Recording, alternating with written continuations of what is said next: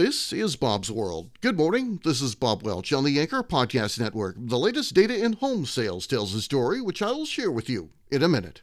Veterans, whatever you're going through, don't wait. Reach out. Find resources at va.gov/reach. That's va.gov/reach. Brought to you by the United States Department of Veterans Affairs and the Ad Council. The National Association of Realtors says sales of previously owned homes rose nearly 2% last month from October. November home sales were, however, 2% lower than last November.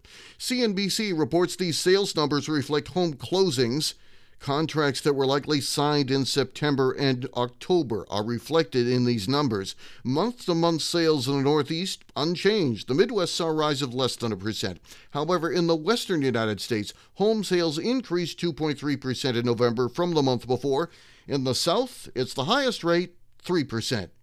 Lawrence Yun is the chief economist for the National Association of Realtors. He tells CNBC sales likely increased due to a strengthening job market and concerns among potential buyers that mortgage rates are going up next year. There were just over a million homes for sale at the end of this November. That number is down 13% from the end of November 2020. It's still a tight supply, say the experts, and that supply continues to put upward pressure on home prices. The median price of an existing home sold last month was nearly $350,000. That's almost a 14% gain from November 2020.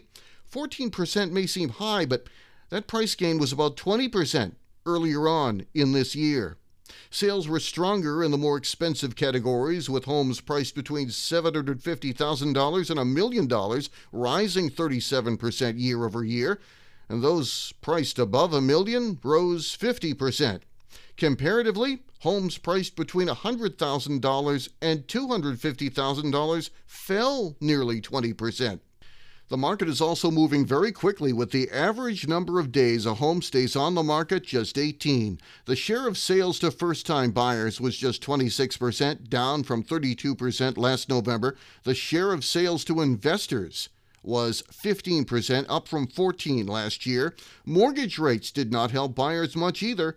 While rates are still low historically, the average rate on the popular 30-year fixed mortgage started September at 2.92% and ended October at 3.22%.